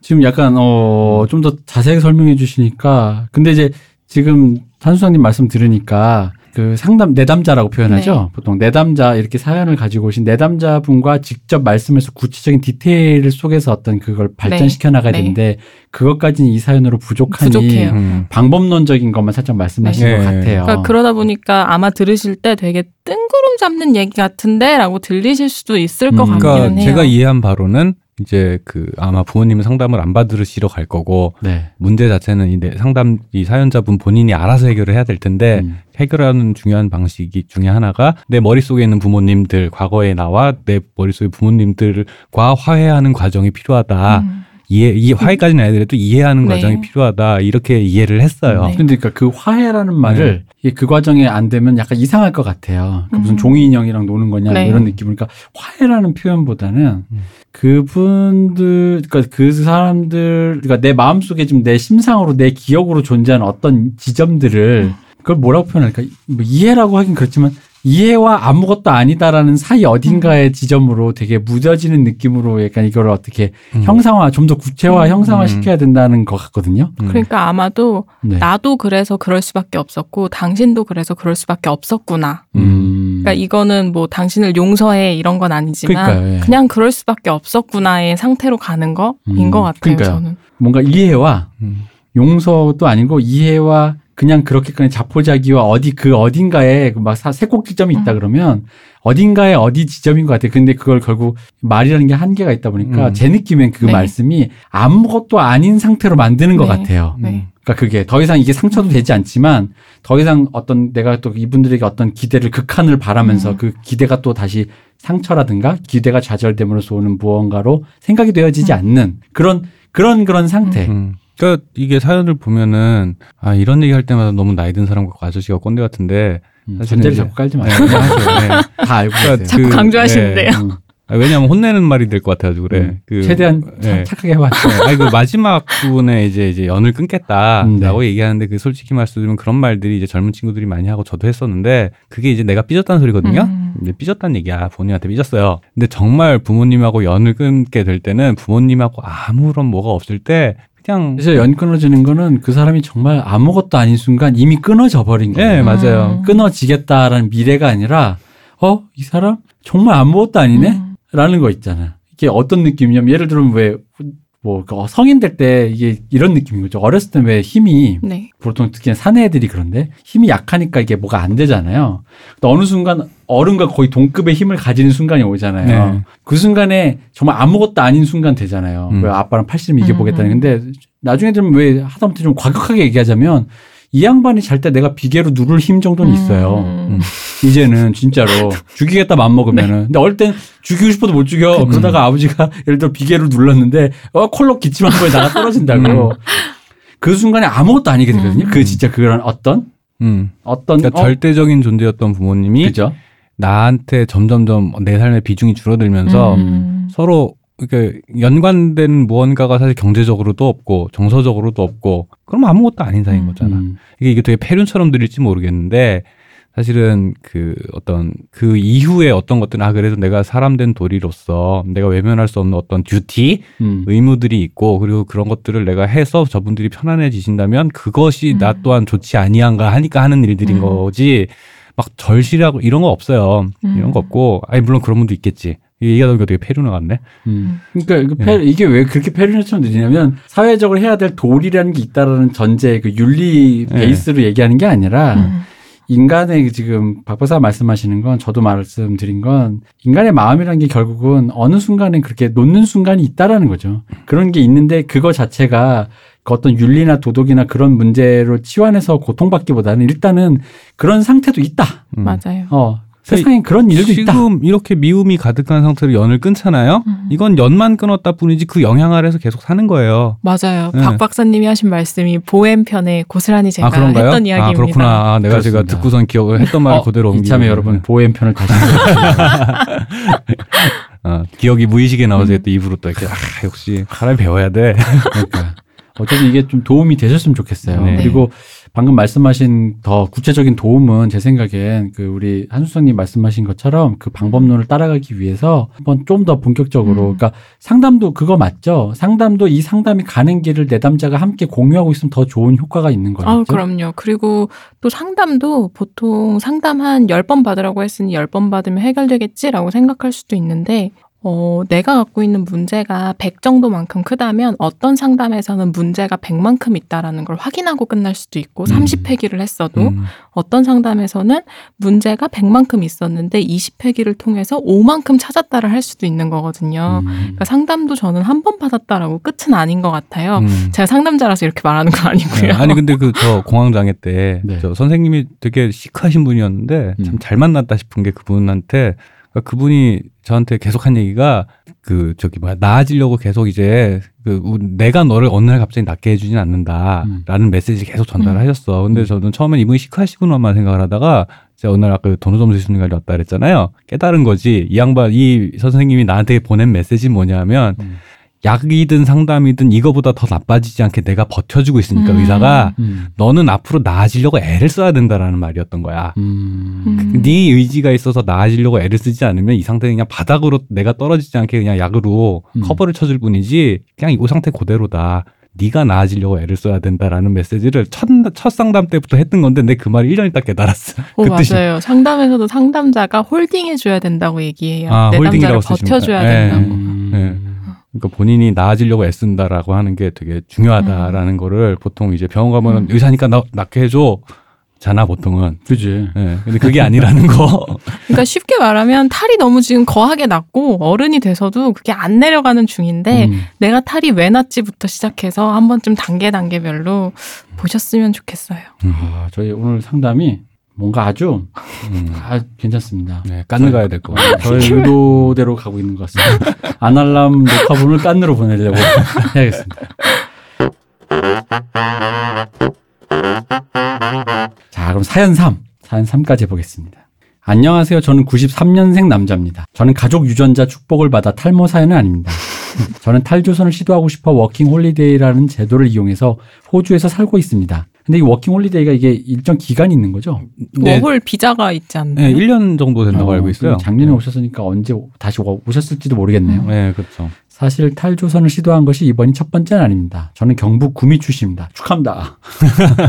그분의 출신지죠. 근본 있는 곳에서. 어, 그럼요. 이게 음, 이 구미면은 그래도 그 건국 60년사에 우리 건국 한 대략 6, 70년사에 royal road 아닙니까? 음. 중학교 때까지는 공부를 그럭저럭 잘했다고 생각합니다. 그러나 고등학교를 들어가 입시 전쟁이라는 것을 겪으며 이 입시가 끝이 나고 내 인생은 어떻게 진행되는 것인가라고 하는 일명 현타가 왔습니다. 어, 이건 현타가 아니라 음. 이제 진정한 삶의 고민을 시작하신 거 아니에요? 이제 자아를 찾기 시작하신 거죠. 어. 네. 그후 공부를 완전히 놓게 되고 저는 군대에 입대를 합니다. 전역 후 저는 한국이란 나라가 나에게 너무 남들과 같은 색으로 살아가야 한다. 이 선에서 벗어날 경우 넌 틀린 것이다라고 하는 듯한 느낌이 너무 강하게 들었습니다. 그래서 워킹 홀리데이로 일본이라는 나라를 택해 생활을 시작했습니다. 제가 알기로 일본이 우리보다 좀 더 촘촘한 걸로 알고 있습니다. 일본에 또 살고 외국- 있는 친구 말에 의하면. 외국인하고는 또 다르니까. 아, 그렇죠. 예, 결국. 그곳에서 정말 꿈 같은 생활을 하며 여러 사람들을 만나고 영화라는 예술을 해보고 싶다라는 생각을 하게 되었습니다. 이제 우리 후배가 되는 거야. 말 놓을게. 몇 기, 너 몇 기야? 일본이란 나라를 선택한 이유도 일본 영화를 사랑했기 때문입니다. 저도 사랑합니다. 일본 대학 생활을 하던 중 첫 현장 경험은 큰 행복감을 느끼며 학교 생활을 했습니다. 하지만 조금 더 큰 세상을 보고 스스로를 재미있고 다양한 환경들에 노출시킨 뒤 단단히 만들자라는 생각과 일본인들과 일하는 방식 차이에 저항감이 느껴져 학교에 자퇴서를 내고 한국으로 5년 만에 다시 귀국해 살기 시작했습니다. 여기서부터 저의 의문점입니다. 예체능을 하던 친구가 지금은 타이어 회사에서 일하고 있고 오랜 시간 같이 커온 친구들은 취업과 공무원 준비에 목을 메고 있습니다. 구미는 지역의 특성상 공장이 많습니다. 그런 공장들을 몇 달씩 단위로 옮기며 살아가는 친구들이 태반입니다. 그래서 제가 호주에 같이 워킹 홀리데이로 가서 경험을 한번 해보지 않을래? 라고 물어보면 지금의 삶이 좋다고 말합니다. 물론 이런 친구들 사- 각자의 인생이 좋고 나쁜 뭐가 더 정답이냐고 따지는 것은 아닙니다. 최근에 유신 정권 이야기를 전부 듣고 구미에 사는 저는 저의 친구들만 이런 획일화적인 생각에 들어가 있는 것인지 아니면 유신 정권의 사상이 아직도 남아 있어서 전 국가적인 생각인지 아니면 에픽에 나왔던 퍼스트맨들의 생각이 우리에게도 아직 이어져 있는 것인지 아날람 여러분들의 저희 20대를 바라보며 어떻게 느끼는지가 궁금해 사연을 보내봅니다. 긴 글 읽어주셔서 감사합니다. 예의 바른 청년입니다. 음. 사실 근데 이 사연은 네. 정서에 대한 게 별로 없어가지고 제가 네. 읽고 음, 무슨 얘기를 해야 되지 싶은 생각이 들긴 근데 했어요. 이거는 오히려 이분의 핵심 마지막, 그러니까 저희 20대를 바라보며 어떻게 느끼는지가에 대해서 음. 오히려 한수성님은 저희보다는 가깝잖아요. 동시대니까. 어, 네. 그러니까 동시대를 살고 있는 사람이니까 우리가 말해봤자 이분은 우리는 그냥 이렇게 좀 아저씨들 아줌마들 음. 얘기니까 그러면은 오히려 나는 그러니까 같은 동시대를 사는 사람으로서 좀 더 우리보다 훨씬 가까우니까 어떻게 느끼는지 이 고민에 공감하는지 어떤 건지 좀 그게 더 이분들에게 이분에게도 효과적일 거 그러니까 뭐 음. 도움이 되고 좀 더 들으시는 분에게도 좀 다른 얘기가 우리가 제시하지 못한 얘기를 들을 수 있지 않을까 해서 음. 드린 겁니다. 아 근데 저도 이게 동시대 사람이니까 제가 뭐 이 대표님처럼 구한 말 이렇지 음. 않으니까 그쵸. 편하게 말씀을 드리면 전 공감이 안 됐어요. 아 그래요. 음. 저는 공감되지 않았어요. 그러니까 공감이 안 됐다는 게 획일화적인 생각이라고 표현되신 부분에서 음. 그게 왜 획일화적인 생각이라는 거지? 라는 거에 저는 의문을 좀 갖게 됐어요. 음. 그러니까 대학생들 상담을 하거나 만났을 때도 느낀 건 진짜 절박하거든요. 지금 네. 당장 취업을 하고 공시를 준비하고 뭔가를 하는 것들에 대해서 진짜 죽을 것 같은 공포를 느끼고 있구나가 저한테 전염이 되고 저 또한 그 공포가 공포에서 자유롭지 않은 나이기도 하고 세대기도 하거든요. 그러니까 이거를 획일화적인 생각이라고 표현되는 게 저는 그 미시 세계에서의 그 개별 개별 개별의 그 고민을 알기 때문에 살짝 동의하기 어려웠어요. 음. 그러니까 그걸 획일화적이라고 보기에는 제가 느낀 이 획일화적인 생각이라고 대표되기 위해서 어 그냥 뭐 부모님들이 얘기하기에 뭐 대기업 들어가서 적당한 기업 들어가서 아이 낳고 행복하게 뭐 중산층 정도로 사는 삶 정도로 표현되는 수준의 목표가 있어서 걔네가 그렇게 사는 게 아니라고 느껴져요 저는. 음. 저는 그 질문이 사실 그러니까 여기서부터 저희 의문점이라고 말씀하신 이 다음 단락이요. 네. 그러니까 그 질문이 뭔지를 잘 모르겠어요. 음, 솔직히 음, 네, 말하면. 음, 맞아요. 맞아요. 그런 거 네. 있고 그냥 저는 그냥 최대한 이해를 하기에는 네. 아, 그 이분은 자기 생각 사실은 이제 고등학교 때 이렇게 현타를 느껴서 네. 이게 좀 다르게 살아서 이제 워킹 홀리데이도 가고 이제 일, 이제 일종 유학을 하신 거잖아요. 일본에서 영화 네. 하고 싶다 이거. 근데 이런 선택을 하면서 사는 사람들이 사실은 많이 없어요. 음. 의외로 생각보다 되게 소수고 이제 본인이 소수 상대적인 소수로서 이제 좀 약간 자유로운 좀 더 자유로운 삶을 선택을 해서 살다가 굼이 이제 좀 더로 돌아오니까 좀 더 답답했겠죠 음. 아마도 그 동네 분위기일 수도 있고 혹은 이제 친구들은 공장이나 이런 데서 왔다 갔다 하면서 그런 삶에 만족하는 거 보니까 좀 의아할 수는 있는데 뒤집어 이게 어떤 그 세계가 그렇게 됐으니까 아니라 본인 이제 글 쓰신 분이 본인이 알아셔야 될 거는 그런 선택을 하거나 네. 그런 선택을 할 수 있는 상황인 사람이 생각보다 많이 없다. 음, 라는. 걸 일단 아시면 좋을 것 같고. 맞아요. 근데 요 근데 그분은 그 네. 다음 얘기 일단 예, 들어보겠습니다. 예, 예. 그렇다 그분 지금 비난하는 게 아니에요 지금. 음, 음. 그러니까 자기가 야, 팔자 좋은 줄 알아라라는 말로 들려서 그래요. 지금. 예, 예, 그러니까 어, 음. 팔자 좋은 줄 알아라는 말로 들리면 어쩔 수 없어요. 어. 어쩔 수 없는데 그런데도 불구하고 일반적으로 그냥 사람들이 그냥 이렇게 때가 돼서 이렇게 하나씩 하나씩 갔을 때 문제는 음. 그게 획일적인 삶이어서가 문제가 아니라 그 선택을 내가 왜 하는지에 대해서 본, 고민하면서 다음 스텝을 밟는 사람들이 별로 음. 없다 보니까 오히려 그게 문제인 거지. 아, 예. 예, 예리하십니다. 예, 그 없는 거지. 네. 그분들의 삶 자체는 나름의 이유들이 다 있어요. 맞아요, 맞아요. 예. 나름의 이유들이 다 있으니까 그 부분에 대해서 이해를 하시면 사실은 이런 이렇게 뭐 퍼스트맨 이런 아날람 과거 사연들에 음. 해서 연관지어서 이렇게 거창하게 생각할 거 네. 없이 음. 어느 시대에나 삶은 그랬어요. 음. 어느 시대에나 삶이라는 건 그런 식으로 흘러갔고 대부분의 사람들이 나이 먹고 괴로워하고 슬퍼했던 이유는 내가 왜 그렇게 살았는지에 대해서 스스로 이해를 못했기 못하기 때문이거든요. 그러니까 여기서 필요한 질문은 제가 볼 때는 이, 이 주변의 친구들이라는 거를 갖다 뭉뚱거려서 이게 왜 이렇게 다 이렇게 이런, 이런 삶에 어떻게 만족을 하고 있는 건가? 우리 세대가 원래 그런 거 이런 질문이 아니라 그분들을 보고 해야 되는 거는 어 너는 왜 그런 선택을 했고 나는 왜 이런 선택을 했을까? 혹은 저 본인한테 그 질문을 먼저 하셔야 돼요. 본인 이제 아 자, 나는 내가 한 선택에 대해서 납득하고 있다고 생각을 할지 모르겠지만 네. 사실은 아닐 수도 있다라는 거에 대해서 음. 스스로 좀 의심을 해서 본인에 대한 질문을 먼저 하시면 주변 친구들에 대한 이해도 더 높아지지 않을까라는 음. 생각이 좀 들긴 합니다. 뭐 예. 저는 같은 얘기인데 조금 다르게 표현하자면 이분에게 드리고 싶은 말은 이겁니다. 이거 이제 가치 판단 없이 그냥 단어적인 음. 의미로 사용하는 거예요. 제 생각에 이 사연자는 엘리트 의식을 갖고 계세요. 음. 여기서 말하는 건, 그, 잘난 체 한다라는 의미 가치 판단의 엘리트가 아니라, 그러니까 엘리트들이면 갖게 되는 자연스러운 사고 방식을 흡수하고 계세요. 그래서 이것이 이제 그 서구에서는 한 음. 100년 전에는 음. 진짜로 흔히 말하는 왜 우리 재벌 아들이 네. 견문을 넓히기 위해서 제왕 교육 받을 때 봤던 거시적으로 보고 음. 세상을 견문을 넓히 하는 방식이 그런 류의 프레임으로 짜져진 어떤 것이에요. 음. 그리고 그것이 이제 그러니까 뭐 제왕 교육이라 이 얘기가 아니라 음. 흔히 말하는 세상을 어떻게 이해하는가에 대해서 수많은 철학과 수많은 학자와 수많은 이론가들이 짜놓은 어떤 것들의 그 흔히 말하는 교육의 세례를 받고 음. 그러다 보니까 그것이 세상을 크게 거시적으로 그리고 어떤 틀이나 어떤 것에 대해서 보 어떤 기준 어떤 비전으로 바라보야 하는가에 음. 대해서 그걸 이제 교육을 받으신 분이에요. 그렇기 때문에 남들이 그러니까 이렇게 표현할게 남들이 잘 보지 못한 일반인이 보지 못하는 큰 그림, 큰 맥락, 큰 흐름을 볼 수 있는 건데 그게 바로 엘리트의 사고 방식인 것인데 음. 이 엘리트의 사고 방식이 현실에서 맞닥뜨려졌을 때 음. 가장 단점이 뭐냐면 흔히 말하는 철인 정치에서 가장 단점이 뭐냐면 방금 박 박사가 말씀하신 그래서 제가 지금 같은 얘기를 좀 다르게 표현하자면이라고 말씀드리는 게 이 엘리트 의식은 절대 개개별의 그 미시적인 사안을 이해하기에는 쉽지 않아요. 음. 왜냐하면 이것은 이 통찰은 어디서 온 거냐면 수많은 학자와 이론가들이 수백 년에 걸친 데이터를 자기들 스스로 누적해 오면서 보아왔던 거대한 파도를 언어로 정리해 놓은 것이지 그 안에 파도 안에 미토콘드리아 플랑크톤과 새끼 음. 거북이가 어떻게 쓸려나가는지에 대해서는 절대 얘기하지 않아요. 그렇죠. 그리고 근데 이제 그런 얘기를 그 흐름을 보고 근데 본인도 이제 사신 인생이 짧은데 거의 한 제가 장담하는데 이분이 배운 이런 이- 이런 프레임이란 건 최소 전후 세계 한 100년 사는 100년의 지성사는 다 들어가 있는 거라고요. 어, 그렇죠. 음, 맞아요. 본인, 그러니까 본인이 뭐 특별히 철학을 좋아해서 철학책을 보지는 않았더라도. 안 왔더라도 그렇죠. 음. 한국 교과서에 다 그 정도는 들어가 있어요. 전후 100년의 서구 지성의 모든 것이 다 들어가 있는데 그 지성으로 바라봤을 때 짧은 인생에서 짧 옆에서 짧은 인생을 서로 함께 살고 있는 사람들의 선택이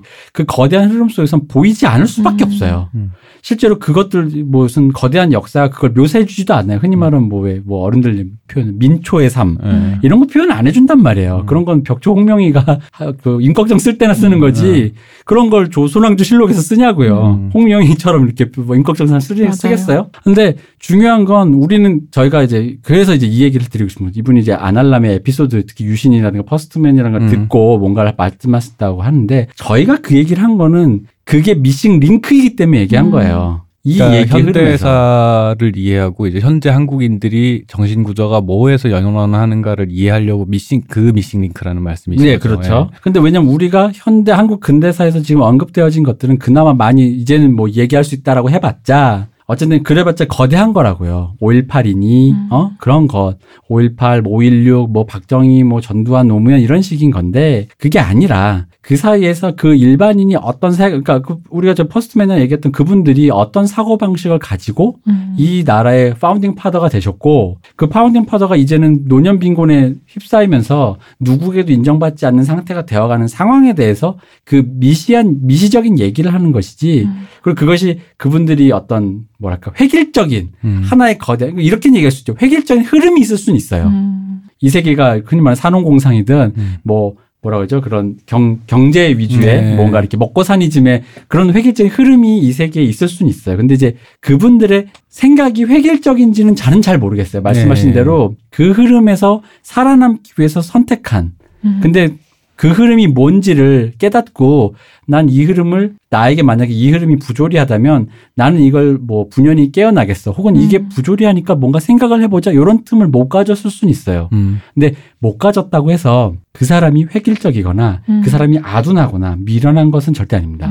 음. 그렇기 때문에 제가 다시금 말씀드리는 사연자가 엘리트적인 생각을 갖고 있기 때문이에요. 그럼 이제 사연자에게 필요한 것은 뭐다? 친구분들이 살- 살아가는 일반인이 살아가는 보통 사람들이 인생을 살아가는 음. 전 예를 들어 그거예요. 제가 작은 가게 같은 걸 하고 있는 사람이 아니다 보니까 가끔씩 테이크아웃으로 커피라든가 할 때 작은 가게에서 살 때가 있어요. 하루 종일 여기에 있는 사람의 마음은 어떤 것일까라는 게 음. 궁금할 때가 있어요. 그렇죠. 나는 왜냐면 내가 생각하면 나는 좀 힘들 것 같거든요. 음. 그럼 저분은 힘들지만 참겠지? 근데 참기만 하는 걸까? 정말 아무 보람은 없는 걸까? 음. 어떤 그런 상상을 할 때가 있어요. 사연자에게 필요한 건 저는 그거라고 생각해요. 그게 이제 어떤 생활인의 감각이라는 표현을 그쵸. 좀 음, 쓰기도 맞아요. 해요. 그러니까 저 같은 이제 저나 이제 이 대표님 뭐 이런 종류의 사람들이 그 그 뭐 예술한답시고 뭐 창작한답시고 이렇게 힙스터 흉내 내고선 젊은 시절을 낭비하고 살았던 사람들의 문제가 왜 나를 훔쳐합니까?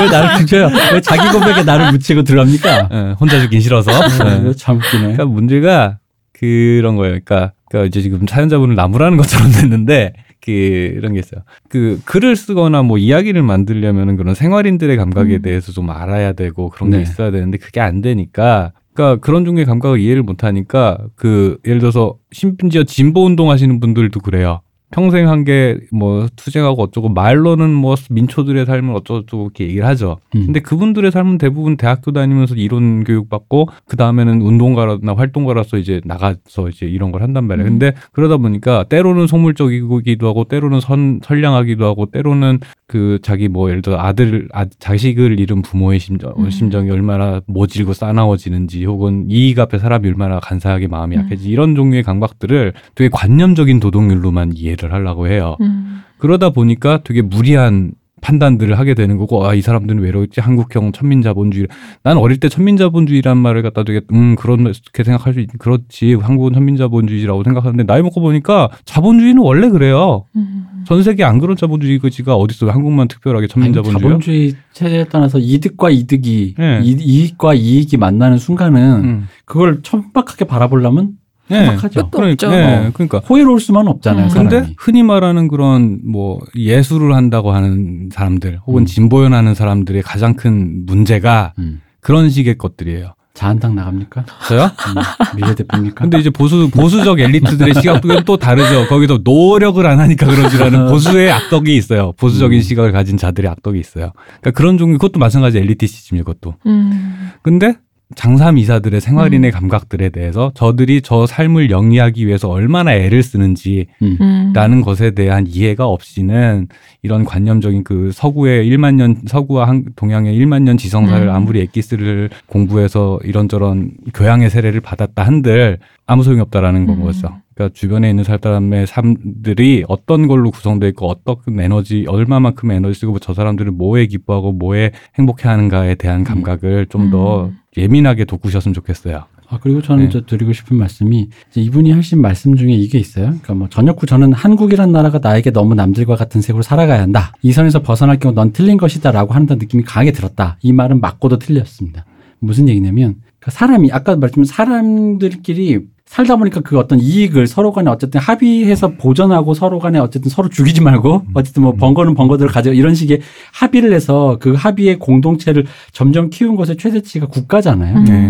그러니까 국가라는 것은 어떤 정의로운 전체가 아니라 모두의 이익을 최대한 보장하는 쪽에서 어떠한 폭력적인 방법으로 그것을 강제하는 거에 음. 가깝죠. 그러니까 어떤 국가는 정의가 없어요. 내가 만들기에 따라 나른 거고 국가가 어떤 정의로운 무엇을 나에게 해줄 거다. 예를 음. 들어 그 두 번째 사연이 부모님처럼 네. 부모님이 나한테 뭘 해줄까라는 식으로 국가를 기대할 필요는 없다는 거죠. 즉 뭐냐 한국이라는 나라가 나에게 너무 남들과 같은 생활을 살아가야 한다. 실제로 그런지는 모르겠으나 음. 그렇게 얘기한다면 한국이라는 나라가 그렇게 어떤 그런 사고 방식. 근데 이것은 도덕과 상관없이 정해진 거예요. 음. 그게 한국이란 나라 사람에게 이 지, 이런 지형과 이런 지역에 살고 있는 사람들에게 적합한 삶의 태도라고 음. 적어도 이 나라 사람들이 합의해 이때까지는 합의해 왔던 거에 지나지 않다라는 거죠. 요런 느낌을 가지신다면 그것을 나에게 뭐 이른바 너무 남들과 같은 색으로 살아가야 한다라는 말이 너무 고깝거나 음. 너무 이렇게 저항적으로 들리지만은 않을 거라는 거죠. 아, 이게 이렇게 굴러왔구나. 이런 합의체가 있었구나. 그렇다면 내가 이게 마음에 안 들 경우. 그러니까 이 선에서 벗어날 경우 넌 틀린 것이다라는 말은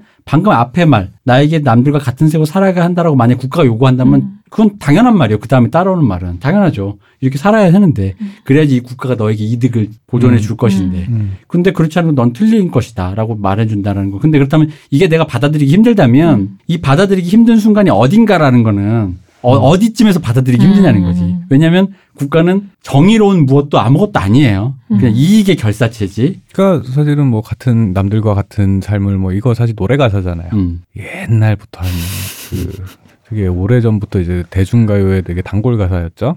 남들과 같은 삶을 강요하지 마. 어서 들어본 것 같지. 음. 멜로디도 많이. 그러니까 이런 종류의 압력이라는 거는 젊은 사람들이 느끼는 건 사실 제가 젊은 것 같아요. 난 랩으로 딱 떠오르는 거. 어. 어, 멜로디 안 떠오르는데 힙한데. 아, 네. 그래서 힙해졌어. 그거는 어느 세대나 젊은 사람들이 느끼는 어떤 압력이에요. 그러니까 이박 저기 이 대표님 말씀대로 뭐 어떤 제도라든가 체제가 개인에게 적용하는 이런저런 서비스라는 거는 결국은 그 사회 재생산을 위해서 제공되는 거고 음. 그 재생산에 봉사하지 않을 경우 그거에서 벗어날 경우 페널티까지는 아니어도 이득을 볼 수는 없죠. 그죠. 이득을 볼 수는 음. 없기 때문에 그런 식으로 이제 유도를 하는 거죠. 국가나 체제라는 거는 사람이 그렇게 그 어떤 잘하는 학생들이 이렇게 되게 유도를 하는 거라서 거기에 반발심을 느끼는 것 또한 젊은 세대들이 당연히 느끼는 감정이에요. 그러니까 이게 특별히 나쁘다 좋다 한국은 왜 이럴까라고 할 만한 얘기는 아니고 어느 체제나 그런 종류의 압력은 있습니다. 그게 없으면 무정부 상태예요. 그러니까, 그러니까 음. 그거가 체제의 속성이죠. 네. 그러니까 그럼 거기서 이득을 주진 않겠다라고 하는 지점에서 다, 그럼 그 이제 그 여기서부터가 음. 진짜라는 거죠.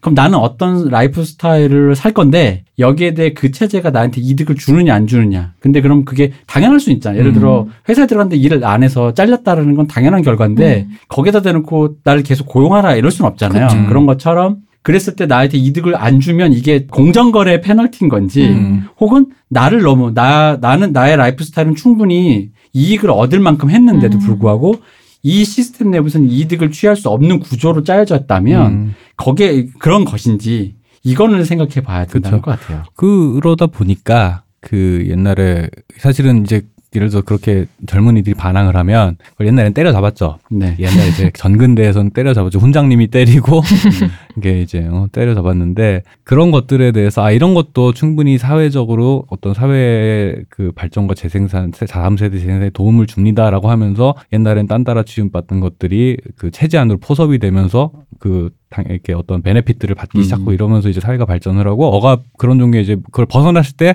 옛날처럼 옛날에 여기서 옛날에는 10년 전, 20년 전이 아니라 네. 100년 전, 200년 전을 음. 말하는 거. 그 옛날을 이랑 비교했을 때 분명히 나아진 게 있어요. 많이 자유로워졌어요. 그러니까 둘다 자연스러운 감정이고 되게 당연한 수순인 거니까 그 자체는 이상할 것도 없고 다만 주변에 대한 이해를 어떤 관념적인 사고에서 좀 벗어나서 할 수 있으면 좀 더 삶이 풍요로워지실 것 같다. 뭐 이 정도 얘기할 수 있을 것 같아요. 조금 체제 속을 사는 사람들에 대한 약간의 변호를 덧붙이자면 그 체제 속에서 사는 것도 너무 많은 것들이 요구된다는 거 그렇죠. 리고그 네. 요구들을 맞추면서 살아가고 있다는 거 체제 속에 사는 것만이 마냥 좋고 편하고 그냥 물 흐르는 대로 흘러가는 것만은 아니라는 거를 한 번쯤 그냥 조심스럽게 말씀드리고 싶어요. 그럼요. 예. 그러니까 제가 엘리트주의라고 말씀드렸던 중에 하나는 그건 가치 판단 없이 말하는 거 음. 욕하는 게 아닙니다. 엘리트주의의 잘못된 것이 본인의 생 본인은 알고 있음에도 불구하고 다른 사람들은 왠지 그걸 모르는 것 음. 같고 음. 자기 생각과 다른 길로 가는 거를 어리석다, 음. 우중이라고 생각할 수 있는 경향이 커요.